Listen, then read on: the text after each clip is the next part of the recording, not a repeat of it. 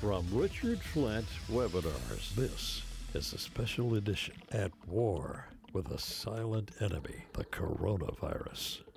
Right now, Richard wants you to set your mind to one key word, and that key word is hope.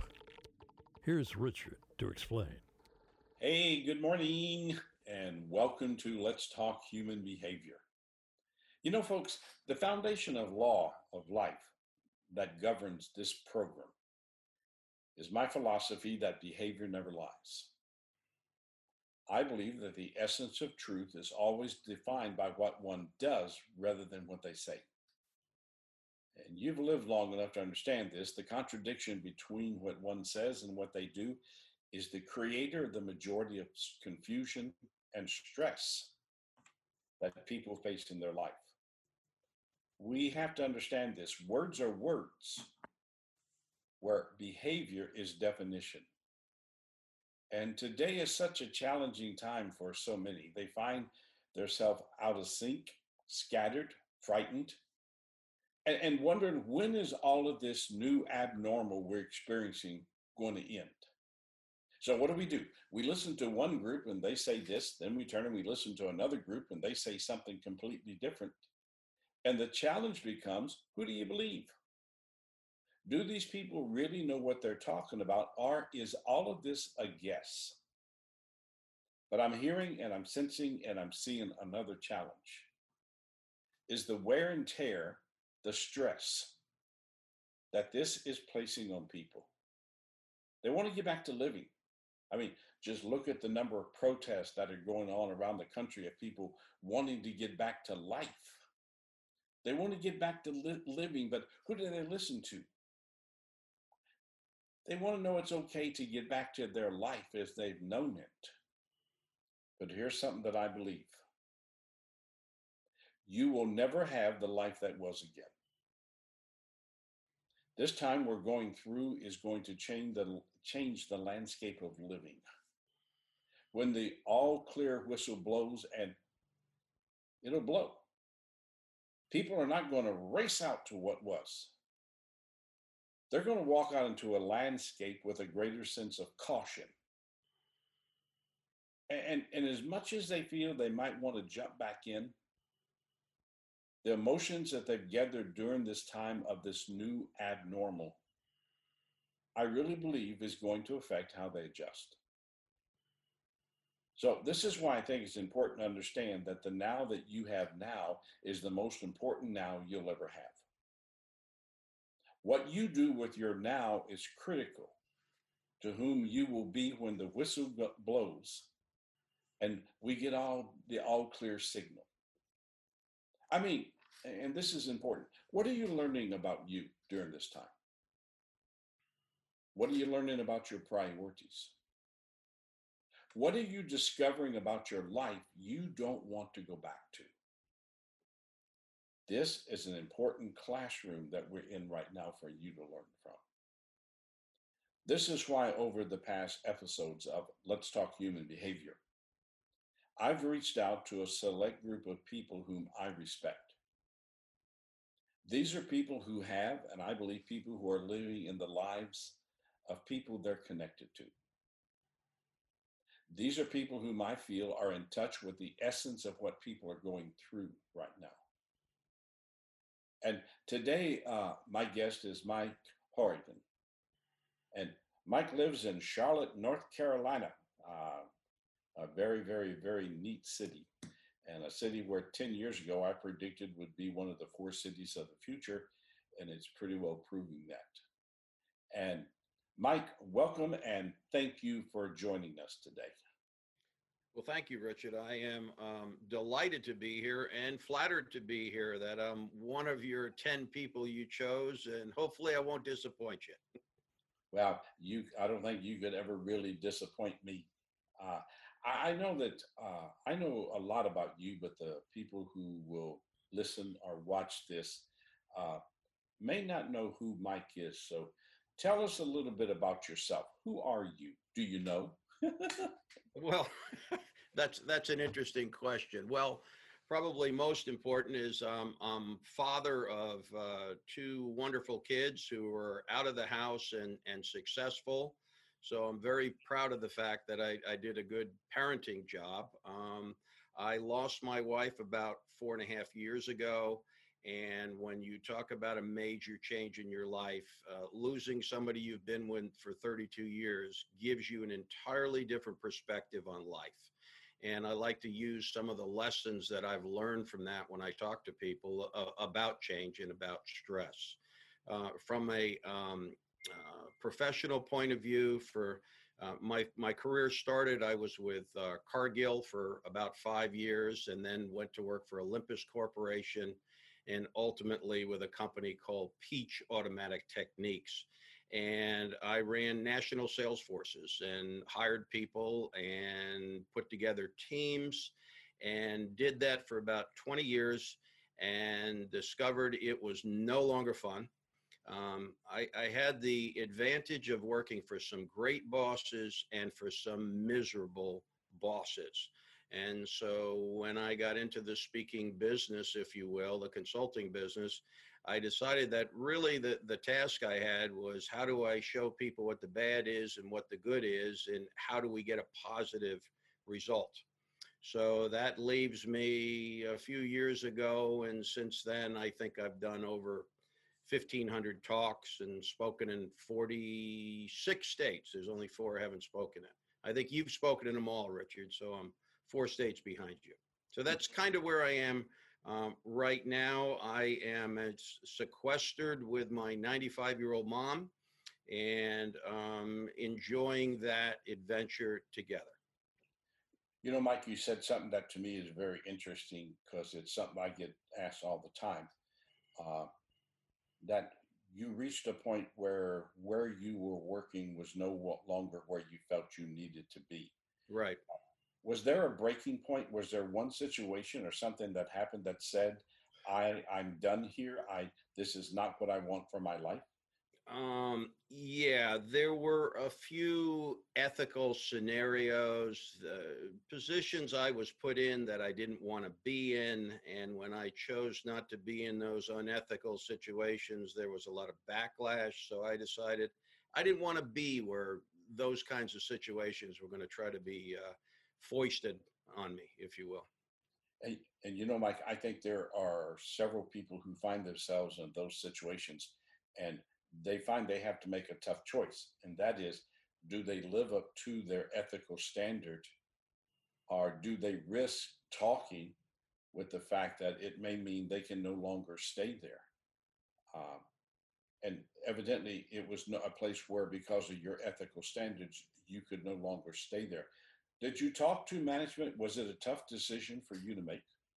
Um, yeah, it, it, it was a difficult um, decision to make.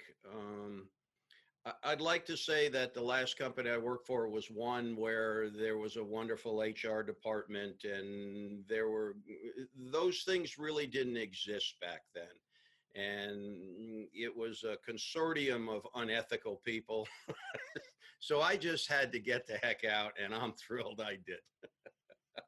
um, today, maybe, and again, one of the problems I think that, that people are having um, in our situation right now is, is what size of a company you work for. A lot of people are blessed that they work for big companies with lots of resources, but Um, most of the people out there don't, and that's what makes this such a uh, a challenging time for people. You, you know, uh, Mike, a lot of the businesses that I deal with are, uh, you know, medium to small companies. Correct. I uh, was on the phone with this morning with a company I work with outside of Wichita, Kansas, and they're lucky because they uh, their business is with the railroad. And the railroad has been one of these essential. Yes. Uh, but she was talking about so many of her friends that are don't have that luxury. Correct. And what this is, what this is doing to them. And, you know, it's sad to think that when we get to the other side of this, and we will get to the other side of this new abnormal, we just yes. don't have the timetable to it. that some of these businesses are not going to make it. They're not going to be around. Uh, when you talk to the clients you have and you talk to the businesses you work with or have worked with, uh, are you hearing any kind of messages from them, any kind of concerns, any challenges or struggles from them that they're talking about? Um, it depends. Well, I've heard some positive things. And one is from a, uh, a, a colleague of mine. He works for a company out of Finland. And they're an interesting company, Richard, in that when they decided to close all of their offices globally, the president of their company got online and sent out a message saying, basically, we know you're human beings. We know you have husbands, wives, children, dogs, crazy neighbors, all of these things. And you know what? We're not going to hold that against you when you're working out of the house, because we understand we can't be perfect. We also understand that a lot of you don't have home offices, and we're expecting a lot out of you. So we're willing to forgive the faux pas. If your cat happens to walk across your screen, we don't have a problem with it. And um, that was then followed by a contest they had of who could be the shabbiest employee, et cetera. But what they let the employees know is, in this particular time, taking yourself too seriously, um, we don't really expect you to do. We expect you to do what you can do, and, and we appreciate the challenges you're going through.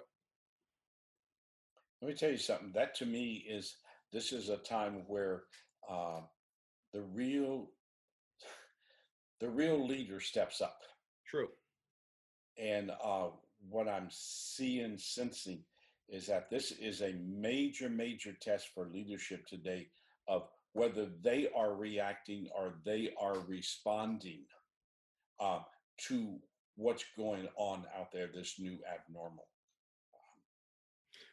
And I think that's absolutely true. And and one of the, the problems we have with the media is media is always basically going to show us the big companies. And, uh, you know, I know your constituency is, is companies that have, you know, two employees, ten employees, one hundred employees. And this is where the real heroes of business, the people that employ people and know their wives and kids and families or husbands, um, can really be the true leaders. And unfortunately, they don't necessarily get that credit for it. And, and so, you know, how that leader is handling the uncertainty, how they're giving information as soon as they get it, how they're highlighting, you know, any tips that they have to help their employees, they're the ones that are going to come out even stronger at the other end. Some of them, because of situations, may not come out at all, but their employees or the people that they work with, I think, are going to be stronger people when they do. You know, one of the conversations, and I, I probably, last week, Mike, I probably had this conversation, I'm going to tell you, probably about fifteen times of talking to owners who were having to lay people off. Sure. And just, you could hear the pain in their voice.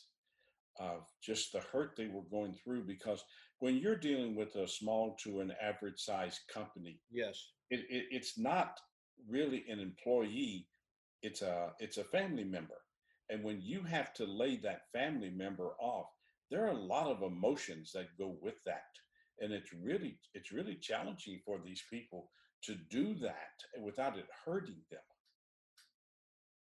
Well, that's that's true. And I mean, especially when relationships have been there with people and people have come in and, and also, you know, with small businesses, people are called to work on weekends and, you know, just answer the bell. Somebody's sick. I've got to go in there. So those relationships are, are remembered. It, it's real easy to, to lay off five thousand people you don't know. It's tougher than heck to let go five people that you have relationships with, you know, maybe one of them has a, a child with a learning disability. I mean, all of those things are part of this difficult process. Yeah. And, um, you know, and the longer this goes on, the more challenging it becomes, because we, we, we feel the pain that people are going through, and we know, man, I want to get these people back to work. I yeah. want to get my, my business back open. I want things to happen so that I can bring these people back so we can get the family back together. Yes. Do, do you sense that sometimes the uncertainty of what we're going through right now is adding to the stress of this small to average sized business owner as to what they're going to do and what they're going to look like when it's over? Well, certainly. And, and one of the reasons is financially, they don't have the deep pockets that a lot of organizations have. And there is not a definitive time of when we're going back to work. That uncertainty is, I think, one of the major stressors that people have. It's not that, okay, in two weeks, this will all be over and we go back to work. It's, well, could it be two months? Could, you know, is it coming back again? Uh, you know, are we going to be able to turn the same profits when we only can let one person in the store? Um, how safe are my people working next to each other? What kind of P P E do I have to have for them? These are all this, these are all new decisions, Richard. These are all new issues that never happened before. So I think it's frustrating as heck to everybody, you know, even the employees that know, hey, the boss is going to do, or the owner's going to do whatever they can possibly do for me. I know them. They're a good person. There's also, well, yeah, but what if the business goes under? How how do we deal with that? So that uncertainty is weighing on an awful lot of people. Well, and, you know, I don't mean to turn this this way, but it, it really needs to be said.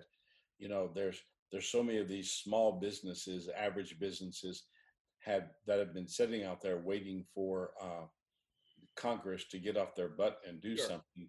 Sure. To take this stimulus money and, and start it on the street, not give it. I mean, they gave what, uh, ten million dollars to Harvard? Yeah. they don't need, they don't need the money. Yes. And you got the little storefront that's struggling, but they haven't gotten anything. There's something wrong whenever we say this is for this, and then it goes over here. It goes back to who do you believe today? And I, I, that's, I think, the big question. Who can you believe today? Uh, I, I think that's difficult for everybody. And, and the problem is people want somebody to believe. I mean, I really want to latch onto this is the right direction to, um, to go in. Um, as a small business owner, uh, probably two days after it was announced that businesses were closing and, and the president started coming on T V, he had mentioned a small business loan. And this is different than the uh, P P P where people are getting so much to pay salary.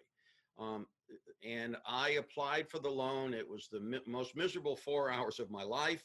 Um, and the loan started and I called in a week and a half later and they said, oh, anybody who did this two weeks ago, your work is now null and void.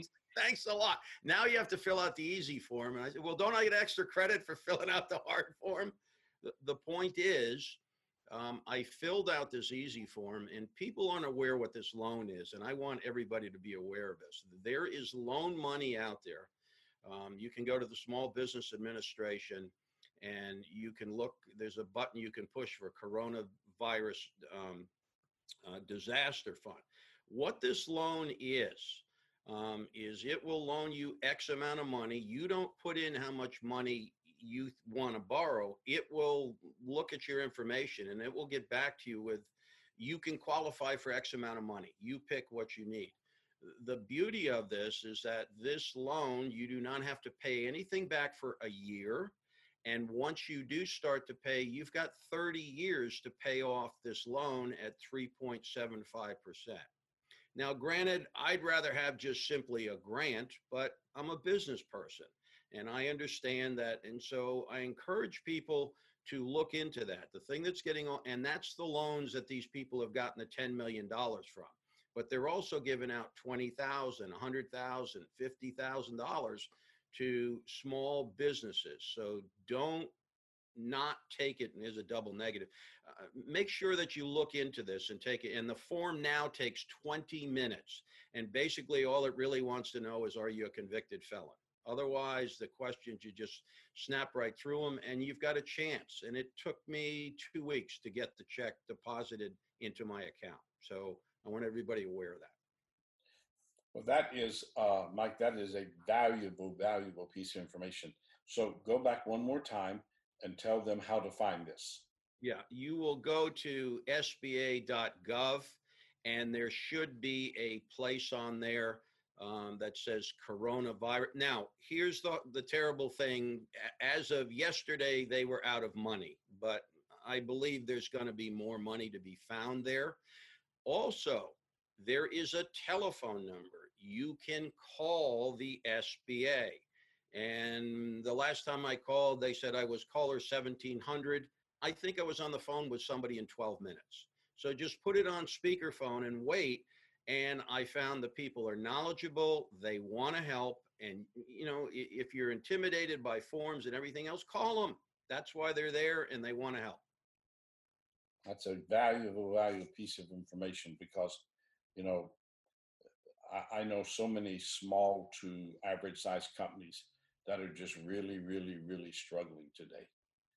So I picked you as one of the, mm-hmm. Go ahead.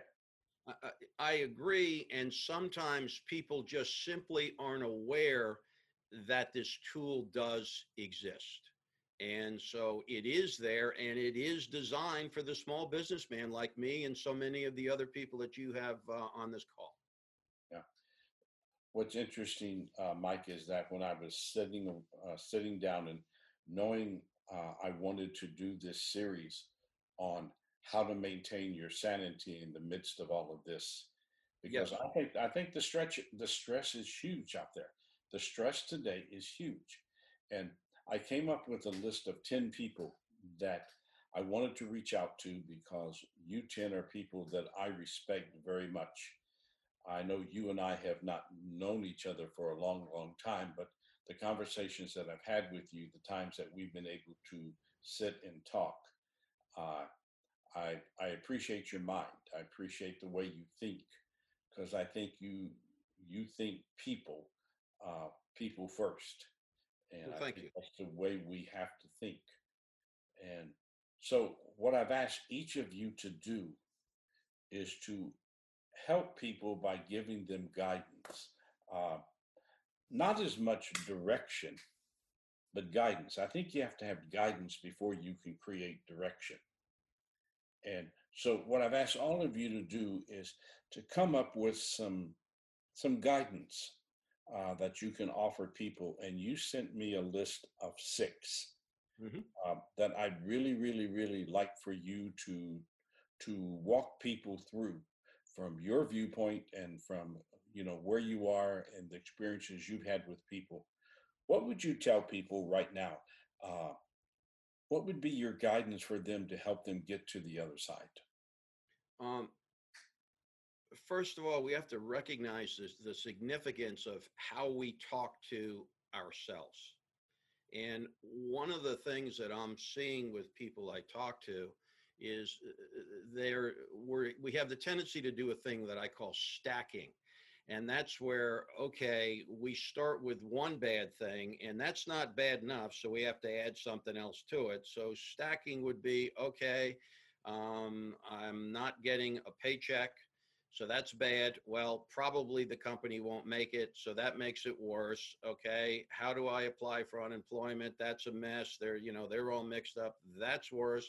Um, not getting along with my wife, we'll probably get a divorce. I mean, and we continue to build this pyramid of negative stuff. And what we have to do is give ourselves, wait a minute, stop, let's look at this um, rationally. Um, the other part of self-talk is that we have to realize I reserve the right to judge my own behavior. And um, sometimes it's awful easy in that stacking process, Richard, to um, just the end result is I'm no good, I'm a lousy father, I'm a lousy provider, et cetera. And it's it's a very easy path to do. So what we have to realize is that, well, first of all, I can start the day over anytime I want, okay? You know, I don't have to continue um, with those thoughts. Um, I, I think the support that we give each other, Uh, because there's a lot of families out there, especially family businesses like you work with, both spouses are out of work. I mean, that was their their livelihood. And that was, you know, the way they helped mankind, whatever. So we want to be very careful that we don't stack things to the point that, um, you know, we've made it so miserable, we'll never see an end to it. Okay, what would you say next to it? Pardon me? What would be your next one? Okay, the next one, and I didn't do these in any particular order, uh, but I also have some fun things that keep people from getting cabin fever. And some of these are things that uh, neighbors have told me they're doing, um, because we have a lot of people home with their kids, and that's a whole new experience, and having to teach their kids, and they're not teachers. Um, one of the things uh, a friend of mine told me they do is each day they go to a specific room in the house, and that specific room in a house is a different country. So today we're going to France. And so they printed off pictures off the uh, internet of Paris or of, you know, down on the Riviera or whatever. And they've got information about it. Uh, one of the spouses may decide to make some kind of food from that country. But for the kids and for everybody, it's it's just something that you can get into one hundred percent and forget the rest, rest of the world exists. So um, that I found works pretty, is, is a kind of a neat thing to do. You know, Mike, I, I really like that one because uh, that that's a playroom. That's where you turn every room into a playroom. And if we're not careful in the midst of this new abnormal, not only do we stack, and I, I like that because I see people doing it all, of, all the time. It's just one stack of a, something on top of another stack on top of another stack. And pretty soon it just emotionally keeps pushing down on us. Right. So we're, we're not thinking... Uh, we're not thinking resolution, we're thinking what's wrong. And then with this one, I like this idea because from room to room you can play. And this, we gotta have fun during this new time. There's gotta be some way to have fun with yourself and with the family to Absolutely. Keep the stress from overriding. What else? Um, Another thing, uh, this is a caution I want to give to people because I do a lot of speaking at safety conventions and worked in industry, so I'm, I'm very safety conscious.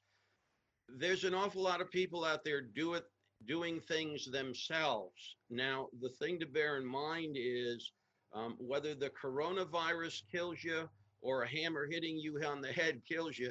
As a nurse told me one time, dead is dead. So to everybody, it's that. So don't forget, yeah, you want to do some do-it-yourself stuff. Number one, don't do stuff you're not capable of doing. First of all, the frustration level will probably give you more stress. And don't forget to wear the safety glasses. And don't forget to put the gloves on when you go to drive a nail. Because I don't think any of us want to end up in the emergency room for any reason whatsoever and be exposed to the virus. So when you're trying to do those things, remember safety still has to come first. The coronavirus isn't our only threat. Yeah, I'm one of these people, Mike, that uh, I'm not allowed to touch anything that needs to be fixed because that's not my skill. I mean, I can put a blind up and turn around and it falls down. I mean, yes. Not my skill. And right. I, I can. I can hurt myself trying to help myself. Yes, and th- this is what I'm encouraging. I mean, if you were a klutz before the virus, you still are. So, don't, I mean, you want to think positively and have positive self-talk, but, um, you know, stay within, you know, the brackets. And also, uh, you know, we've got to take, be careful of the kids' safety because they're playing in different ways without the supervision they used to have. So we want to be careful of that. Um, here's another exercise, again, to prevent the cabin fever. A lot of people are doing jigsaw puzzles, Richard.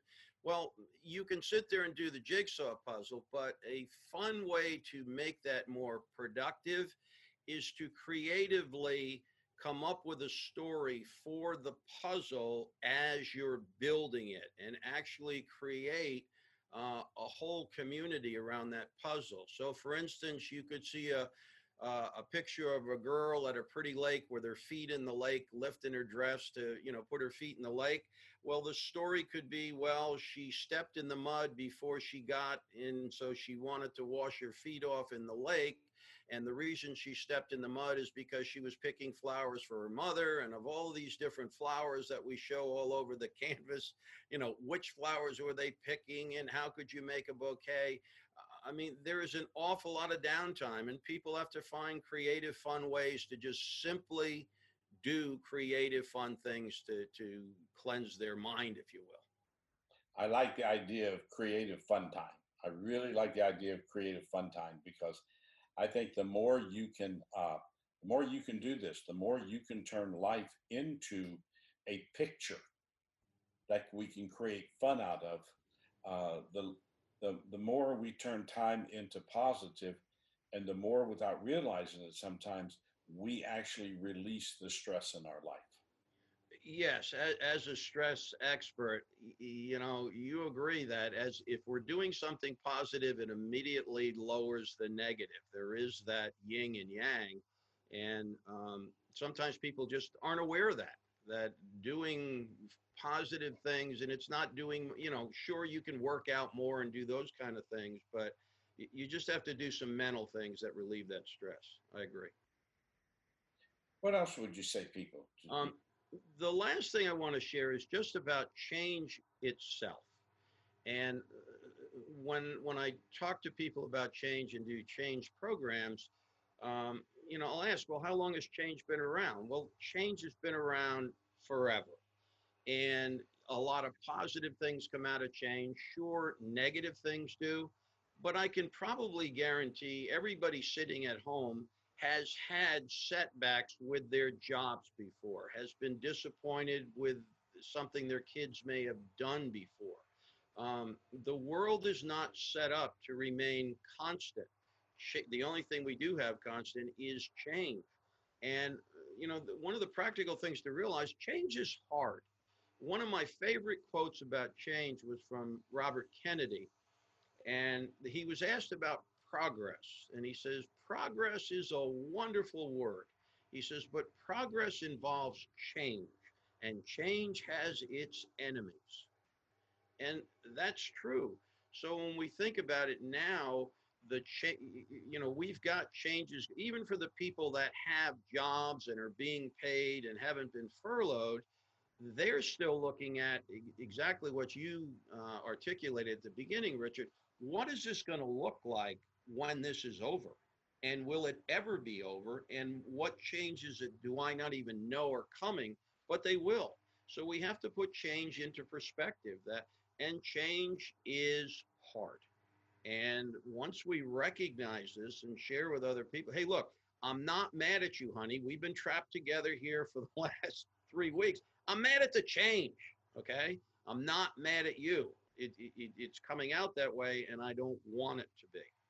Yeah, I have found, uh, I found in working with human behavior that the number one uh, negative that people, that, that comes to people from change is that it takes them out of their comfortable routines.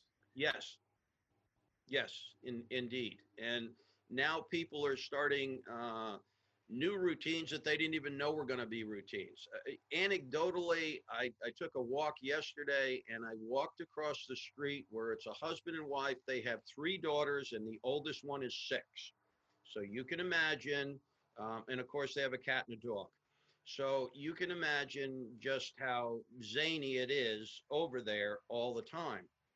And as I was walking up the sidewalk, I saw like a um, hopscotch board. The mom or the dad had written all of the sight words, cat, dog, and, but, what, and it set it up like a hopscotch course.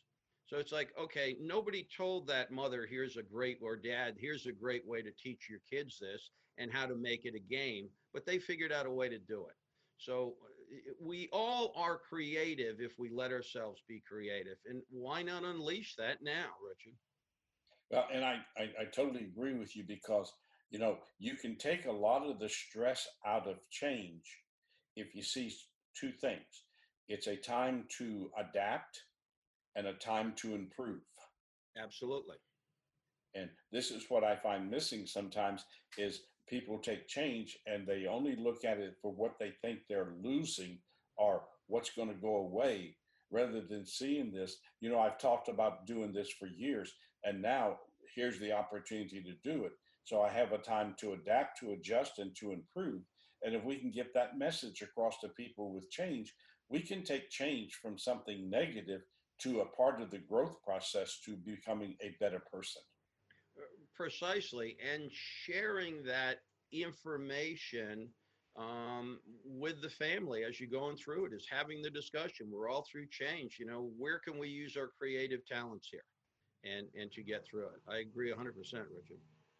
So one last thing before we, we end our, our discussion you and I are having. We know we're going to get to the other side of this. We yes. know we will get through it. Uh, what do you hope from your perspective and from who you are and from your knowledge and for from what you feel? What do you hope we look like on the other side? I hope we look like a global, not just in the United States. I think we, I hope we feel like a global organization that whatever the world can throw at us, we're all in this together. We all have coping skills and sharing skills and charitable skills that when the time comes, people are willing to share it. And maybe we don't have to wait for another coronavirus to share those those skills and, and talents and, and charity um, as we have to have to do right now. Well, I think if we can achieve that, uh, you know, if if we don't forget the message, we're all in this together. Yes. Because one of the things about our world today is that our world has really gotten small. I mean, I sat last week and uh, had an interview. Uh, gentleman reached out to me from India. Mm-hmm. I did an interview with him. I've had another group reach out to me from Australia, and you know, to do an interview about what's going on. And if we can maintain this, that we're all in this together, uh, you know, that could break a lot of barriers down. It could take a lot of walls down. Of course. Well, I. Uh, I want to thank you very much. And Mike, if, if someone would like to reach out to you, maybe you've said something that they have a question about, or maybe they would just like to contact you. How can they, how can they reach you? Yes, my email is Mike, M I K E, real easy, at Mike Hourigan. And that is spelled H O U R I G A N dot com.